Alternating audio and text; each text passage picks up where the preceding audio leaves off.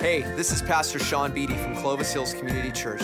We're so glad you're listening to our podcast. If you want more information about the church, go to www.clovishills.com or you can download our app in your iTunes or Google Play Store. Enjoy the podcast. Hey guys, we are continuing our series on parables. And how many of you guys were here last week, man? Pastor Sean killed it, didn't he? Great message, man. Yeah he uh, talked about if you weren't here, go on and listen to it because he described the kingdom of God. And uh, the parables that we're going to go over again today are about the kingdom of God. In fact, Matthew 13 is that whole uh, chapter are the kingdom parables. That's what they call them. Because Jesus tells us stories to help us understand the kingdom of God better. And that's why they're called the kingdom parables. And so we're going to get right into it today. We got a lot to cover, so we're going to get right into it. So if you have your Bible, your iPad, your iPhone, however you access the Word of God, I want you to turn with me to Matthew chapter 13. And my friend Ron is going to come out and read it to us. So if you are able to, will you stand and join us for just honoring God's Word this morning as we read it? The, the kingdom of heaven is like treasure hidden in a field when a man found it, he hid it again, and then in his joy went and sold all he had and bought the field. Again, the kingdom of heaven is like a merchant looking for fine pearls. When he found one of great value, he went away and sold everything he had and bought it. This is the word of the Lord. All right, Ron. When I grow up, I want Ron's voice, man. That's He's going to narrate my life story. Okay. Who am I kidding? There's no life story of Scott. I don't know what I'm thinking. Anyway, guys, it is good to be here. what we just read was just a, simple couple verses, but are so impacted in telling us what the kingdom of God is like. And like I said last week, Pastor Sean told us about the kingdom of God and kind of explained that principle, so I don't want to go much into it. But what we find in chapter 13 is Jesus beginning to teach in what these things called parables. And in Greek, the word parable actually means to come alongside. That's what the word parable means. And so, really, what Jesus is telling us is he's telling us stories that are coming alongside the truth that he is teaching us about the kingdom of God so that we could fully understand those things of God and understand the kingdom of God better. That's what parables are. So, he tells us these stories, he tells us these two stories to help the disciples understand the kingdom of God. So just picture with me people are starting to gather, the crowds are starting to gather, and Jesus is watching the crowds come, and he begins to tell them stories so they could better understand his teaching, and in this case, the kingdom of God. And so here he is. The disciples asked earlier in the chapter, he said, Why are you beginning to teach in parables? And Jesus says, so that you can understand. They may not be able to understand, but I want you to understand. You, right here, that are walking with me, I want you to understand this concept of the kingdom of heaven because it's a very important concept to understand. And I'm not sure you're quite grasping it, but I want you to understand it. And so he tells these two stories. He says, he says there was once a guy who had some land, and, and he was farming that land and he found some treasure. It wasn't his land, but he found some treasure, and uh, the treasure was of great value. And so he hid the treasure and went back and sold everything so that he could buy the land so that he could get that treasure. He said, just like that, here's another story identical to it, just a different uh, situation. He said, there's a jeweler who was out looking for some fine jewelry, some fine pearls, and he came across a pearl that was amazing. And he went back and sold everything just so he could have that pearl. There's something about treasure that really gets to us, isn't there? There's something about treasure, hidden treasure, you know, X marks the spot, arr, ye matey, that kind of thing, you know, that really gets us going. How else do you explain the, the show Storage Wars? It's just guys looking at storage cabinets. But, but all we, I mean, we're always just like, did they get anything of value? There's something in us that loves that. How many of you guys drove by a, by, by a yard sale before and, and we're just like, should I stop? Maybe there's something of great treasure. Uh, yeah, I'm gonna do it. You know, looking, just hoping that you get a deal, that you buy something, because let's face it, there's nothing of great value at yard sales. I've had yard sales before. I would have given anybody 50 bucks just to come take the junk off my lawn, right? There's nothing there of great value. But every now and then we think, maybe, just maybe. You know why? Because we hear stories about it, and we hope it's us. Story of two men right outside of Suffolk, England in 1992.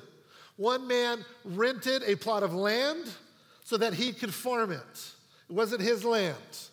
He was farming that land and he lost his hammer. True story. He lost his hammer and he was worried about getting his hammer back.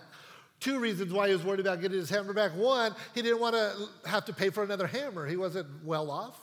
He only grew enough crops to feed his family and maybe eke out a profit by selling some. So he didn't want to have to go buy another hammer, but he was worried. He spent the rest of the day looking for this hammer. The other reason he didn't want to lose the hammer is because when his tractor went by, he didn't want the hammer to get caught up in the tractor, which would cost him even more money. So he's spending time looking for this hammer and uh, couldn't find it. The next day he wakes up, decides to go get his neighbor who was retired, who had one of those machines that, that, that could detect metal, the metal detect machines. I don't, that's not the official name, I don't know. It is in metal detector. There you go. He has metal detector machine. And he's going through the field and he's, he's, he takes this machine, he's going, and he comes across and the machine starts going crazy. And so they dig up and, and about a foot under the ground, they find this silver spoon. True story, man. Find this silver spoon. And they're all like, wow, this, this looks interesting, like it doesn't look modern, it looks old. And so they continued to dig and they found another spoon and another spoon. About three spoons into it, they're realizing we got something here. Like this isn't like from our era. This is like antiquity, man. This is this is old. It might be worth something. So the more they dug, the more they began to find certain treasures that were buried deep into the ground.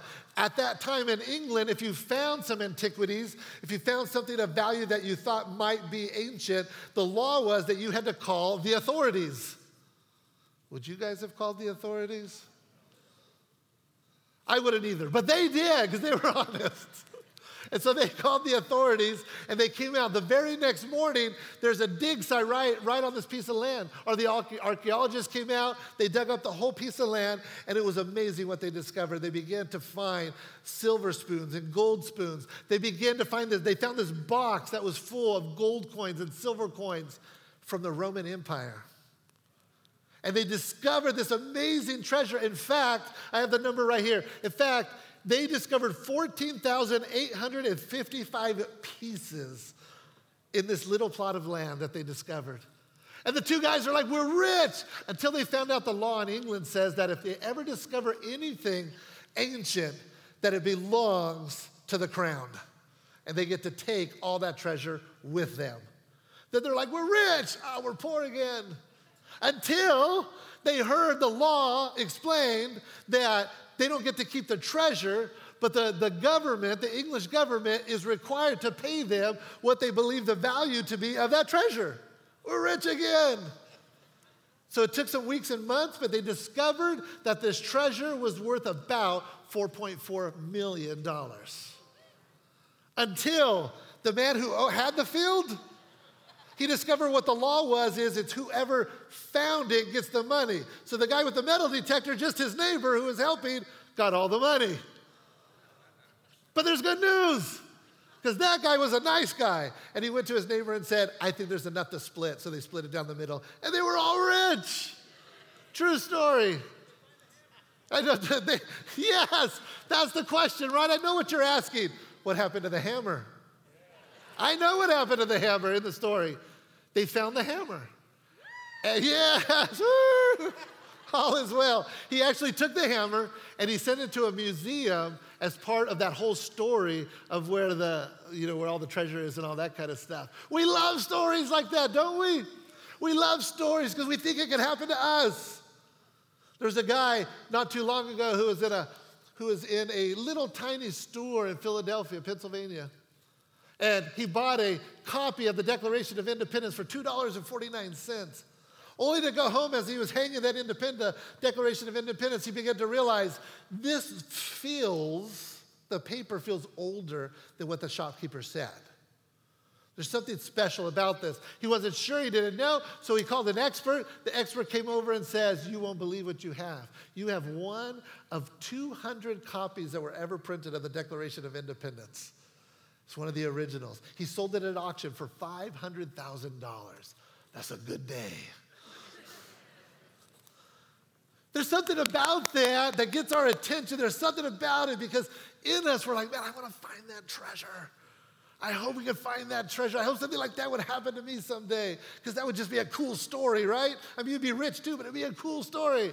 Man, you retired? Yeah, I retired. How'd you retire so early? Declaration of Independence. Says I should be free, all that kind of good stuff, you know? It's all good. But we love those stories, and, and they loved the stories back then too. They probably loved them more than us because the banking system was not like the banking system today. There was no banking system back in that day in Jesus' time. So a lot of people held on to their wealth. They held on to their coins and their jewels, and they would take their coins and change them into jewels because that was more valuable. And, and that's just, they, they dug things to, to keep it in the ground, and hopefully nobody would find them. They, that's how they did things back then. And so these kind of stories that Jesus just told would be way more valuable to, to help them understand the kingdom of God than it is even now but we still love our treasure. And so it's still a pertinent story to what Jesus is trying to tell us what the kingdom of God is like. And so again, you got the story, right? Guy digs some treasure. He finds it is very valuable. He doesn't want anybody to steal the treasure, so he hides the treasure. He goes back home and sells everything so he can buy that piece of land and say, Oh, look, I found the treasure. And then the same thing about the jeweler. He finds a pearl of great wealth, great price. He sells everything. And, the, and then Jesus says, This is what the kingdom of God is like. So, as we dive into that this morning, I simply want to just ask you three questions this morning. That's all I want to do. I don't want to, to uh, tell you any answer. I, I, just want to ask you three questions. It, it's not a guilt thing, it's not a shame thing. I simply want us to reflect on three questions. And if you could just be honest this morning before God, and just as the Spirit moves within you, to answer these three questions, I think we'll begin to discover a little bit more what the kingdom of God is like, and then how are we to react to that. Jesus does not simply just tell stories for the sake of telling stories, He wants us to understand the kingdom so that there is an action that goes with that, a proper response. Are you following me? So, this is question number one. And if you're a note taker, fill these in right here. Question number one do we understand the value of what we have?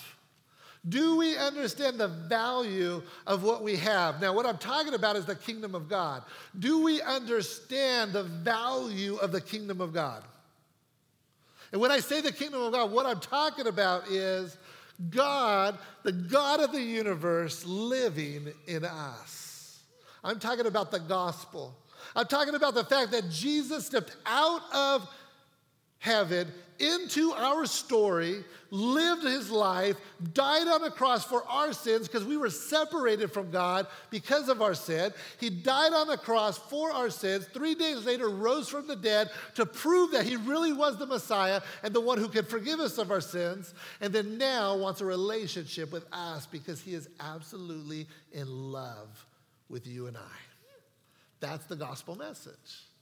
And the kingdom of God is that gospel message. So when Jesus says the kingdom of God is like a treasure, the gospel is that treasure. And so the question is do we fully understand really what we have? I'm going to be honest with you, there's times that I don't fully understand it. There's times that I fully don't appreciate it. There's times that I become ho hum about the gospel. I've been a Christian for over 30 years now. Maybe some of you can relate to this, but I've been a Christian for over 30 years, and there's times that I like, you know, sometimes I'm like, you know, I wake up in the morning and I'm like, Good morning, Lord. And then there's times I wake up and I'm like, Oh, Lord, it's morning. Oh, there's times that I go throughout my day and I don't think about the treasure. I don't appreciate the treasure. I don't understand its value. And I've become ho hum about the gospel. That's our human nature. We just become ho hum about things. There's points in our lives that we're really excited about it. And then there's times we're just like, oh, Jesus died. That's right. I got anything else for me? I don't know if you can relate to that. But there are times in my life that, that, that it, it, let me just say, it's human nature to do that. I'll tell you a story really quick. I was in Maui. This was probably the mid 90s. It was my first time going to Hawaii. I was super excited. You know, Hawaii, Maui, it's all beautiful. I love that place. But I happened to be uh, uh, staying in a room that was right on the ocean. And I think I was about the seventh floor up, and I had a great view, and everything was going well. And one morning I was waking up to the clamor of noise, people making noise outside the room. And I'm like, why is everybody making noise? And I pulled open my curtains, and I could see the ocean right down below me. And the most amazing thing was happening. There was a, there's just thousands, literally thousands of dolphins were swimming by. I was like. And I sat there and watched this. And it took about 15 to 20 minutes for these dolphins who were migrating by just to go by. And there were big dolphins and little dolphins, and there were baby dolphins that were jumping out that looked like little footballs, you know, and stuff like that. And it was amazing. And I just sat there for 15 to 20 minutes in awe of like these dolphins that were passing by. And I'm thinking, this is a once in a lifetime chance. Wow, I can't believe that I'm here getting to experience this. And then the next morning, we were going to go on a trip to Lanai, which is another island. And we had this tiny little boat. It wasn't very big. It was one of those boats you kind of just sit on the side of the boat. And uh, the Lanai is not very far, the island of Lanai. We were going to boat over there and we were going to spend all day in Lanai. And we got into our boat. We started heading towards Lanai. And guess what happened? The dolphins passed by again just a migration of them. There was thousands of It was amazing. It was mind-blowing. And this time I'm sitting on the edge of the boat and they're literally jumping out right by me. I wanted to grab one and hug one and give it a noogie or something like that. It was amazing. But the guy who's leading the trip's like, you can't touch the dolphins. I don't know why he looked right at me as if I would do that. He looked right at me and said, you can't touch the dolphins. The little baby ones looked like footballs. I wanted to pick it up and pass it to my friend who was on board. It was amazing. So I just sat there and he turned off the motor and we just floated and dolphins were passing us. It was so surreal. I mean, it was incredible, like once in a lifetime chance. And then guess what happened? We went to Lanai. We stayed at Lanai all day. It was afternoon and we were coming back. And guess what happened? We ran into another school of dolphins everywhere. But this time, I wasn't so happy. Like you would think, oh, this is an amazing experience, all that kind of stuff. But this time, I've had enough of dolphins. All right, I get it. You're a lot. You're migrating somewhere. I'm late for dinner. Let's go, dolphins. he turns off the motor. Why you turn off the motor? He goes, I have to. No, you don't. I need a cheeseburger from Cheeseburgers in Paradise right now. Do you see what happened? It only took two days for me to lose the awe of this wonderful event that I experienced. And I wonder if that's what we do sometimes with our Christian faith. We lose the awe of the treasure. We lose the awe of the pearl. We lose the awe of the gospel. We forget sometimes that we have the living God living in us and that the kingdom of God is not something simply far away that one day we'll get to, although that's awesome, but it's actually here on earth and we get to experience God right now. And we get the God who created all of this living in us. And that he was willing to send his son to die on a cross for us so that we could have that relationship. And then we become ho hum about it. God, forgive me those times I become ho hum about it. And I do it often. And I'm just telling you, church, that I have to go to God all the time and say, God, forgive me for those times I become ho hum. Because there's nothing ho hum about the gospel. There's nothing ho hum about the treasure. That's what Jesus is trying to tell his disciples. There's nothing ho hum about this.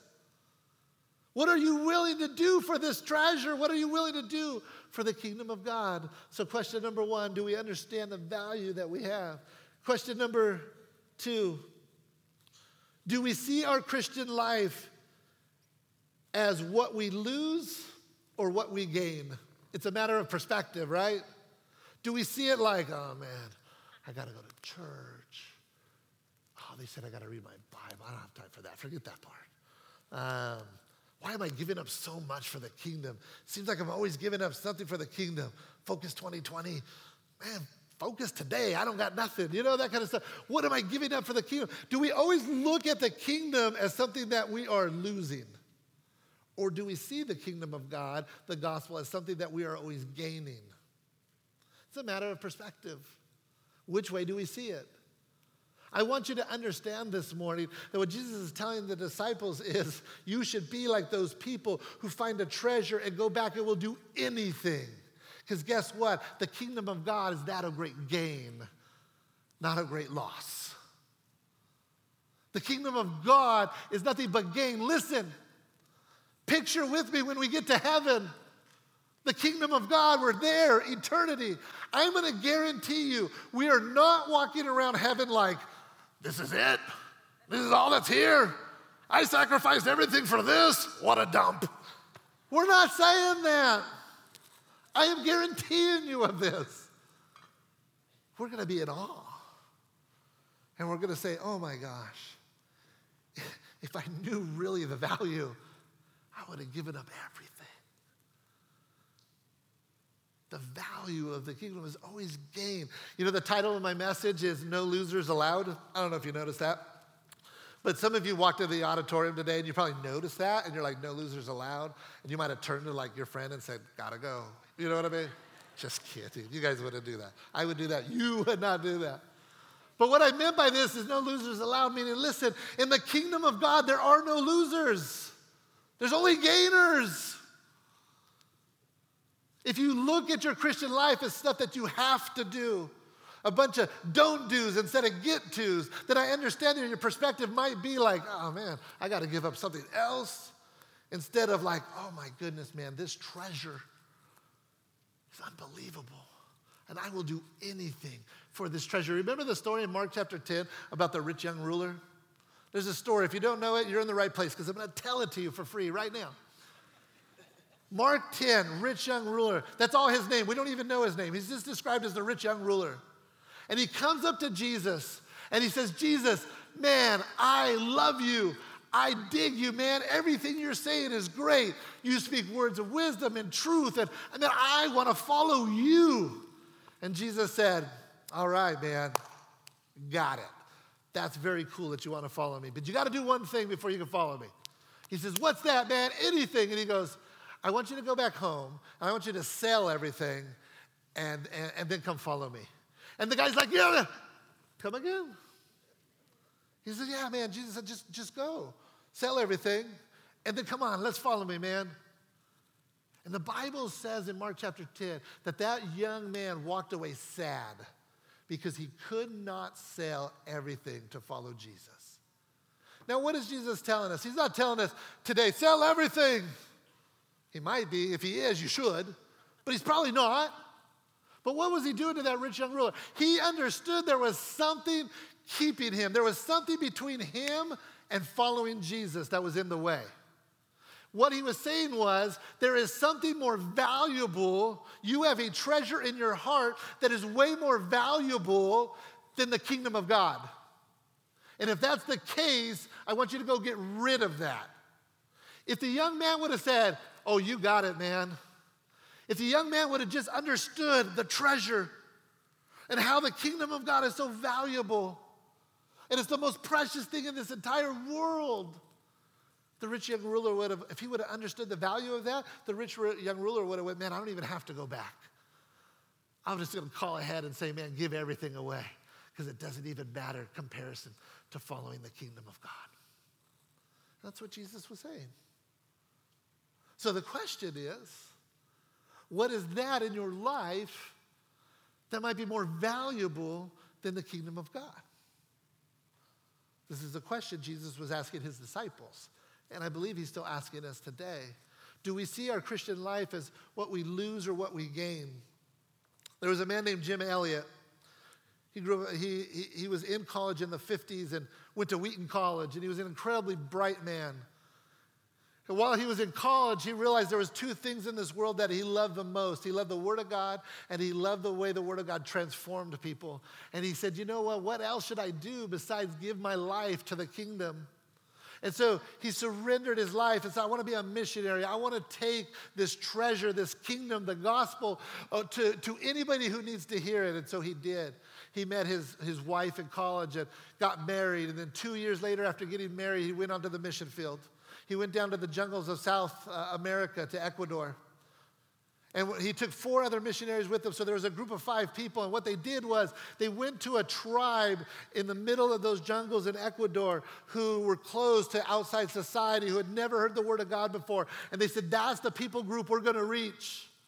And so they spent weeks and weeks in a plane above that tribe, lowering down presents for that tribe, things like food and goods. And they were, they were announcing from a speaker they attached to the, to the plane. They're saying, We come in peace. We come in peace.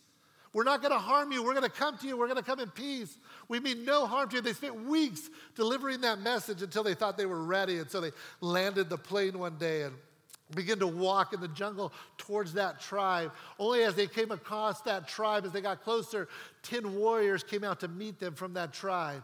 And in that moment, those 10 warriors killed every single one of them, including Jim Elliot. Killed just like that.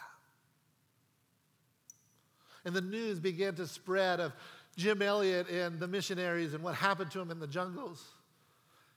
And somebody came across his journal and they began to read his journal publicly to try to figure out what was happening and why they were murdered by this tribe and, and the feeling that these missionaries might have, might have had. And at the top of one of the pages in his journal, he had written this and highlighted it and underlined it. He said this He said, He is no fool who gives what he cannot keep to gain that which he cannot lose. What Jim Elliot said was this listen, I have this treasure. It's the greatest thing in the world. It's the most important thing to me in the world. There's nothing more valuable than this treasure. And I would be a fool if I thought I could hold on to other things and forget about the treasure. But I can't. So I'm going to take this treasure and I'm going to take it to as many people as I can because it's so valuable. And it doesn't matter what happens to me because everything else is a loss compared to this treasure. By the way, if you don't know the story of Sam Elliott, you could read his book. You could read the life of, of Sam Elliott. And there's actually a movie out there right now about his life. If you don't know the end of the story, Jim Elliot's son went back to that tribe that killed his father and began to love on those people. And the very tribesmen who killed Jim Elliot took Jim Elliot's son as his own. And we saw a tribe come to know Christ, and lives changed.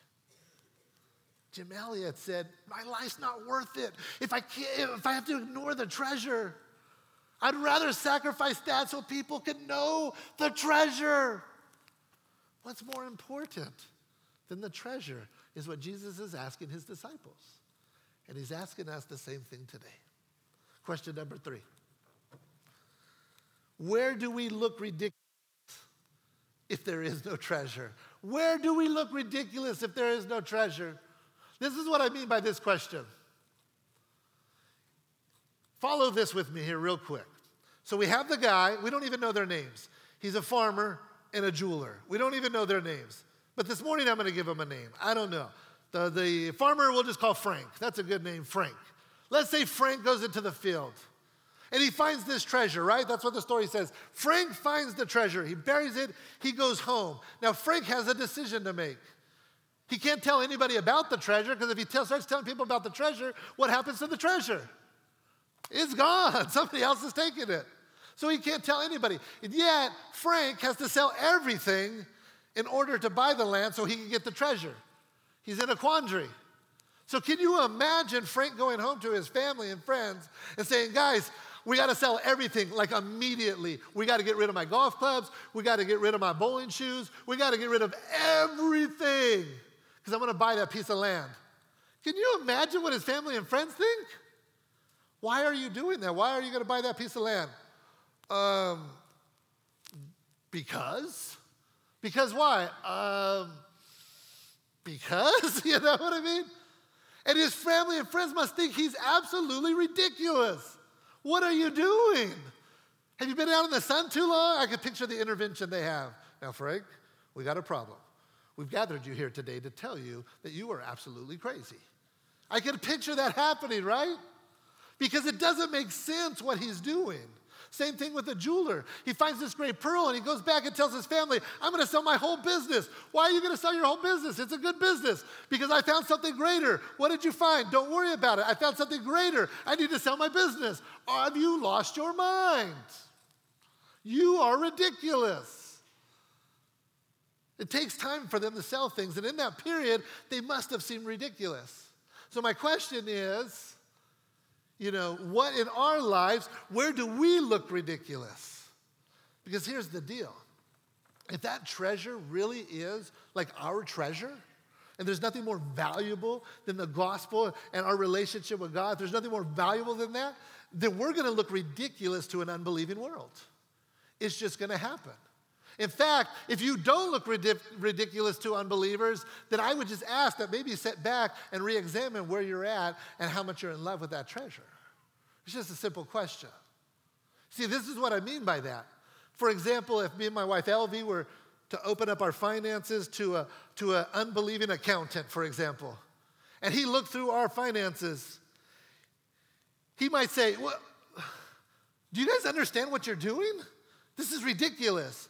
Do you understand? Like, you're giving away way more than you should be giving away? This is ridiculous. And if that was the case, I would look at him and say, Thank you for coming. You were well worth my time. I appreciate the compliment. Thank you. Because the world doesn't understand that when that's your treasure, you just give. I can picture the, the, the accountant going, Well, man, aren't you worried about like your future? Oh, I'm worried about my future. Well, what about the you know savings plan and the retirement plan and the college fund and all that? Yeah, yeah, yeah, yeah, yeah. That's like that, that that's like the temporary. But my, my future, like I'm looking like ten thousand years down the line. That's my future. You see what I'm saying? We have a different perspective when that's our treasure. And if the, if, the guy's gonna tell me I'm ridiculous the way I spend my money, because I'm, then I'm just like, thank you very much. You just made my day. Thank you. We're gonna look ridiculous with decisions we make because the decisions that we make are based on the treasure that we have. Are you following me? That's with every aspect of our life. You know, the world tells us, man, it's okay to sleep with your boyfriend and girlfriend, just do it. That's what everybody else is doing, and you're like, no, I'm not gonna do that. What do you mean you're not gonna do that? How come you're not sleeping with your boyfriend girlfriend? How come y'all haven't moved in together, man? That's the way things go. It's because, man, I have this treasure. And this treasure is the most important thing to me in the world. And I'm not gonna compromise my treasure to do what the world wants me to do. And the world's gonna think you're ridiculous. They say, Are you crazy? Come on, go get that. Am I wrong? And we're gonna look ridiculous. Man, somebody has hurt you, somebody has done some awful things to you. And people all around you from the world are going to say, man, you better go get some revenge. You better take care of that. You better go. And you're going to say, ah, no, I forgive them. What do you mean you forgive them? They haven't even asked for forgiveness yet. I know. I know, but man, I got this treasure. And it's the most important thing to me in my entire life. And in that treasure, my God tells me that I should, I, I should forgive. And you're crazy. You're ridiculous. I wouldn't forgive that person. I know you don't because you don't understand the treasure. But if you had that treasure, you would understand that forgiving is the most powerful thing you could do. The world's going to think we're ridiculous. And I'm telling you right now, if the world doesn't think you're ridiculous and some of the things you do, I'm just suggesting that maybe we should re examine ourselves and see where we're at in our decision making. The world is going to look through different lens, but we're going to look through the lens of our treasure because the gospel has changed us. It certainly changed Paul. Look what Paul says 1 Corinthians 15, starting in verse 12. 1 Corinthians 15, starting in verse 12, he says this But if it is preached that Christ has been raised from the dead, how can some of you say that there is no resurrection of the dead? If there is no resurrection of the dead, then not even Christ has been raised. And if Christ has not been raised, our preaching is useless, and so is your faith.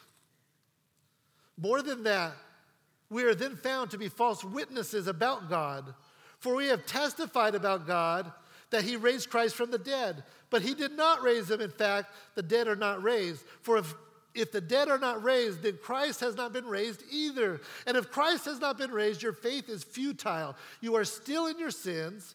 Then those also who have fallen asleep in Christ are lost. If only for this life we have hope in Christ, we are of all people most to be pitied. Paul's saying, listen, if the treasure's not real,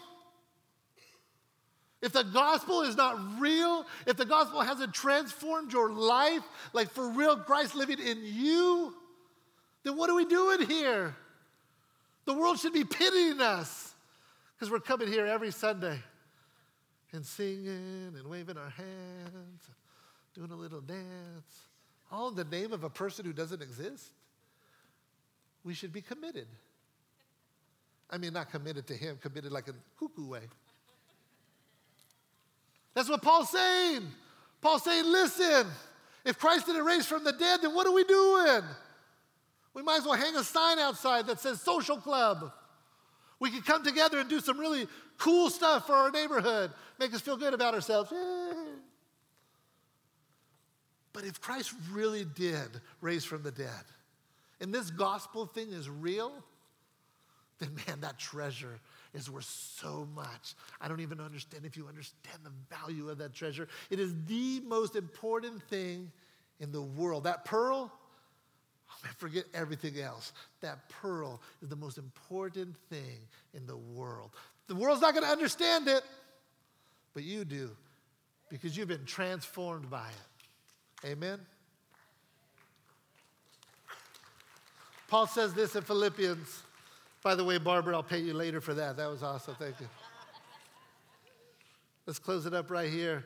Philippians chapter 3. Paul is in prison, he's in chains, and he's writing the book of Philippians. You're like, how does that work? He's in chains and he's writing. Somebody else's thing, but you got it. Verse 7, chapter 3. He says this, but for whatever were gains to me, I now consider a loss for the sake of Christ. Whatever was important to, whatever I thought was important, I consider it all a loss for just knowing Christ. He says this What is more, I consider everything a loss because of the surpassing worth of knowing Christ Jesus, my Lord, for whose sake I have lost all things. I consider them garbage that I may gain Christ and be found in him, not having a righteousness of my own that comes from the law, but that which is through faith in Christ, the righteousness that comes from God on the basis of faith. I want to know Christ, yes, to know the power of the resurrection and participation in his sufferings, becoming like him in his death. That would be a prayer, wouldn't it? And so, somehow obtaining to the resurrection from the dead. Now that I have already obtained all this, or have already arrived at my goal. Not that I have already arrived at my goal, but I press on to take hold of that for which Christ Jesus took hold of me. Brothers and sisters, I do not consider myself yet to have taken hold of it. But one thing I do, forgetting what is behind and straining towards what is ahead, I press on towards the goal to win the prize for, for which God has called me heavenward in Christ Jesus. Wow. Paul's saying, Look, I'm in chains. I used to have all kinds of stuff. I don't have much anymore. But whatever I do have, I consider it all a loss because the treasure that I have, the gospel, this life changing relationship with God is way more, way worth more than anything you can imagine. And so, although I am in chains, I'm going to press forward, to press onward. I'm not there yet. I got stuff I got to deal with. I got things in my life that are still, I still think are more valuable, but I'm telling you, I confess those and get right with those, and I press forward to get that prize of the kingdom of God. Because at the end, that's all we're going to have. And we, as believers, and we in this room, have the opportunity to walk with a risen Savior, with a God who created all of this. And we get to have that as our treasure? Are you kidding me? There's nothing more valuable. And this is the story of the parable that he's trying to get across to his disciples. See, man, when life gets tough, listen, man, life's gonna get tough. Things are gonna come your way whether they're possessions or not, but whatever it is, things are going to get rough. But I'm telling you, if you just hold on to this thought that I just told you about, that the kingdom of God is the most precious thing, then you will fully understand what the kingdom of God is really like.